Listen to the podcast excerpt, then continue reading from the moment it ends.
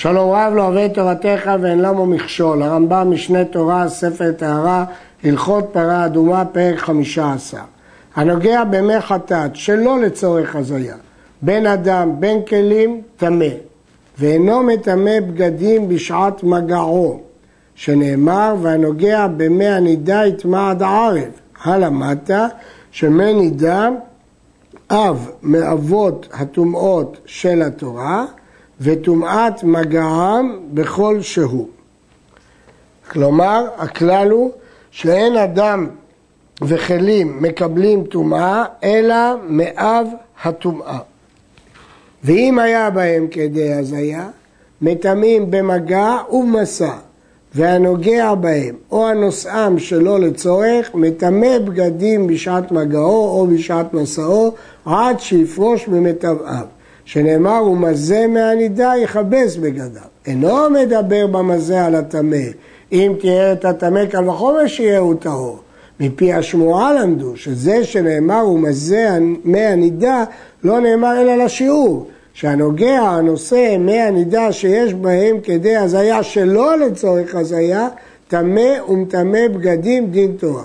וכמה הוא שיעור הזיה? כדי שיטבול ראשי גבעולים של אזוב במים. נסביר. אז אם אדם משתמש כדי הזיה, הוא לא מטמא. אבל אם שלא לצורך הזיה, אז הנוגע או הנושא מנידה. אם יש בהם מי הזיה, גם הנוגע, גם הנושא מטמא ומטמא בגדים בשעת מגעו או בשעת מסעו. אבל אם אין בהם כדי הזיה, אז הוא מטמא בין אדם, בין כלים שנגעו טמאים, אבל לא מטמא בגדים בשעת מסע. במה דברים אמורים שמי חטאת מטמאים? בזמן שנגע בהם, או נשאם שלא לצורך, קודם שעשו מצוותם, אבל אחר שעשו מצוותם אינם מטמאים כלל. כיצד? הרי שטבל את האזור ועיזה על האדם הטמא או על הכלים. והיו מים שוטטים ויורדים מעל הטמא על הארץ. וכן המים הניתזים בשעת הזיה על הארץ או על הטהור, הרי אותם המים טהורים, והנוגע בהם והנושאם טהור, כי הם כבר קיימו את מצוותם. הטביל, אם הוא הטביל את האזור, להזות על דבר שאינו מקבל טומאה, כלומר, הזיה שאיננה כהלכתה. הרי הם כמים המנטפים כשרים להזות מהם, כמו שביארנו, כי על דבר שלא מקבל טומאה זה לא הזעה. לפיכך מטמאים טומאת מי חטאת, כפי שלא עשו מצוותם, שהרי הטבילה הייתה לשם דבר שאינו מקבל טומאה. אין מי חטאת מטמאים את הכל קודם שיעשו מצוותם עד שיהיו טהורים וכשרים להזיה. אז יש להם דין של מי חטאת, ואז מי חטאת האלה יכולים לטמא. אבל מי חטאת שנפסלו, כגון שנתערב בהם מים, או ששתת מהם בהמה וכיוצא באלו הדברים הפוסלים אותם, אם נגע בהם הטהור לתרומה נטמע, בין שנגע בידיו, בין שנגע בשאר גופו. נגע בהם אדם הטהור לחטאת ואפילו בידיו, הרי הוא טהור כמות שהיה. כיוון שהמים האלה פסולים, אז כל מה שיכולים לטמא את מי שטהור לתרומה בלבד. אבל מי שטהור לחטאת, המים לא מטמאים אותו. הכסף משנה דייק שאפילו את הטהור לחולין הם לא יטמאו, וכל הגזרה הייתה רק על הטהור לתרומה, אבל זה חידוש גדול. מי חטאת שנטמאו ונגע בהם אחר שנטמאו אדם הטהור לתרומה, בין בידיו בין בגופו נטמא.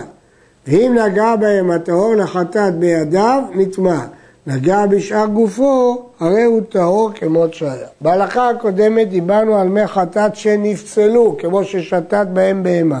עכשיו אנחנו אומרים על מי חטאת שנטמעו, וכאן זה שונה מההלכה הקודמת, שאם הטהור לחטאת ייגע בהם בידיו, הוא כן יטמע.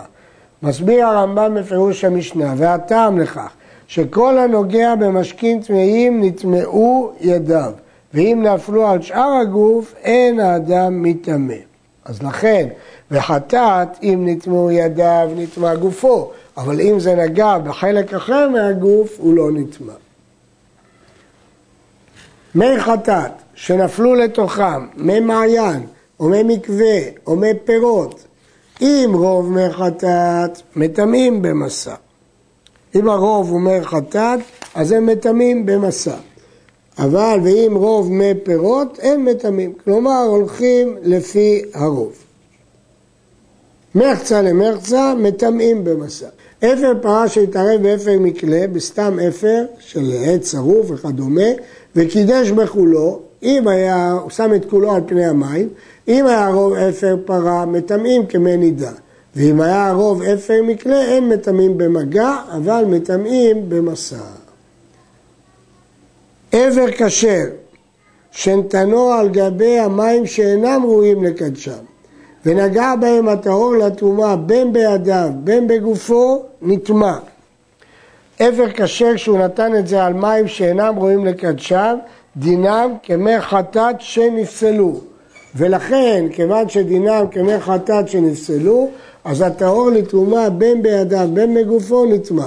נגע בהם הטהור לחטאת אפילו בידיו, הרי זה טהור כמו שהיה, כמו שאמרנו במי חטאת שנפסלו. שואל הבעל משנה האחרונה, הרי במי חטאת שנפסלו הם היו מים קדושים, אחר כך נפסלו, במקרה זה המים לא היו ראויים לקידוש, שלא נפסלו מעולם. מי חטאת שנפסלו, לא יגבלם בתית, שלא יעשם תקלה לאחרים, שמא ייגע בתית ויטבע, שמי חטאת אינם בטלים בתית, שנאמר חטאת היא. פה לא שייך ביטול ברוב. כי המים והטיט זה שני דברים שונים. הם לא בטלים בטיט, חטאת היא בכל מקום שהיא נמצאת, היא נקראת חטאת. זה לא כמו מים שהתערבו במים אחרים, ששם הולכים אחר הרוב.